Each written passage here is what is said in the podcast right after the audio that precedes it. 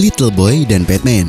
Dunia tidak akan pernah melupakan peristiwa bersejarah yang akhirnya menyebabkan berakhirnya Perang Dunia II dengan menyerahnya Jepang kepada Sekutu. Peristiwa tersebut adalah penggunaan bom atom untuk pertama kalinya dalam sebuah pertempuran. 2 buah bom atom dijatuhkan ke atas Hiroshima dan Nagasaki, Jepang. Nah, sahabat Antares, nambah lagi kan pengetahuannya? Ingin tahu lebih banyak lagi? Simak terus 98,6 Antares FM 100% ngehits banget.